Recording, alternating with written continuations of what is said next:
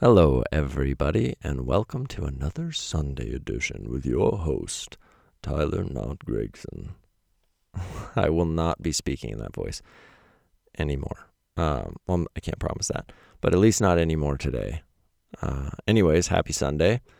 Welcome back to the Sunday edition of Signal Fire, the audio podcast in which I read to you my Signal Fire Sunday edition essay which if you're not a yet a subscriber or a member, it's tylerknott.com. It's totally free. I have no sponsors for this. I am broke as a joke, doing it on my own. So go sign up. And there is a community version of it. It's $5 a month if you want to join. There's a bunch of extras and whatever community and there's discussions and we can hang out and talk and I do live events and stuff. If not, no big deal. It's free forever. And just to make your life easier, I'm also now reading the Sunday edition Signal Fires and letting you enjoy them to my sweet, sweet, annoying voice. Let's get into it. This week, 9 5 of 2021, September the 5th, is called Photos of Moments. And as I mentioned in the previous episode, there is a photograph. Um, there's two actually that accompany each of these essays. One is just the photo at the top that I choose. And the second is the photo of the haiku that accompanies the haiku for this Sunday edition, um, which is what the essay is about. And so if you are interested in seeing those, I do so encourage you to go and check them out. If not, you can just imagine whatever image you so desire in your brain and let that be the image. It probably is not the same image unless you're weird and psychic. Yep, this went off the rails already. So here we go. This is photos of moments for September 5th, 2021. There's a moment in one of my favorite old television shows of all time, Psych, where the main character, a character I am not afraid to admit I relate to often and often resemble way, way too much, Shawn tells the woman he loves, who is about to go on a trip to Europe without him, quote, Take lots of pictures, not of sights. Don't take pictures of buildings. Take pictures of moments, because that's what matters. I remember the first time I saw that scene. I remember the first time I heard that advice. And I remember, strangely, tearing up at it. Take pictures of moments. If I'm honest, this little nugget of wisdom never left me, and to this day shapes the way I approach photography, the way I do my job when I photograph weddings, people, places, travel, adventure, or whatever else. In truth, shooting this way has been the way I always have, but hearing it spoken aloud solidified in me the ethos behind our original company, Treehouse Photography, and more than continued as we grew and became chasers of the light. It's always been the moments for us, the tiny little unspoken seconds that we try to borrow long enough to give them back to those we take pictures of.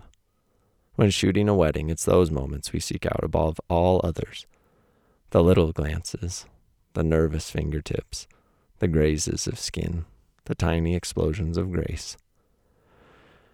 When we travel, also, if I'm bad at breathing in these, it's real hard reading into a microphone that picks up your breathing. So if I'm bad at breathing, deal with it because I'm bad at breathing. yeah, okay. Sorry. When we travel, it's the very same. We call ourselves chasers of the light because we've spent over a decade doing precisely that. Light is the shifter of all moments, the magician that comes in and transforms a place, a person, a memory. We chase this shift, we study it, we wait for it, patient as prey, hiding for survival. And when that moment comes, we do our very best to capture it. What's strange is, as our art has evolved, I have noticed that the moments we walk away with are starting to become only those we felt compelled to snap, only those we weren't so lost in with our actual eyes that we remembered to make an image. More than ever before, our cameras sit quiet at our side. Our fingers seek each other's hands more than the lenses. We sit, quiet, we watch, we remember. Moments, friends, moments. I have a sneaking suspicion that if you were to look back over the moments you've chosen to photograph, the times that took your breath away, you'd begin to find common threads. They say if you wish to know what someone loves, look at what they photograph, and I couldn't agree more. Maybe it's time we all went back and looked through our cameras, our phones, and studied what we photograph more than anything else.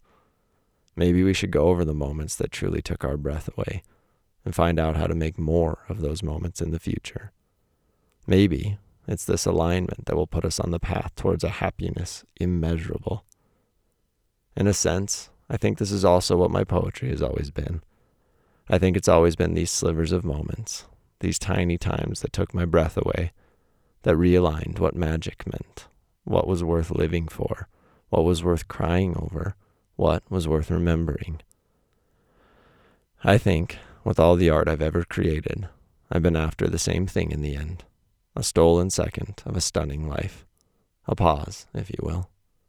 I have no way of knowing if these wishes landed, if what I tried to do with the words I chose actually worked, but I will remain hopeful and I will remain ready.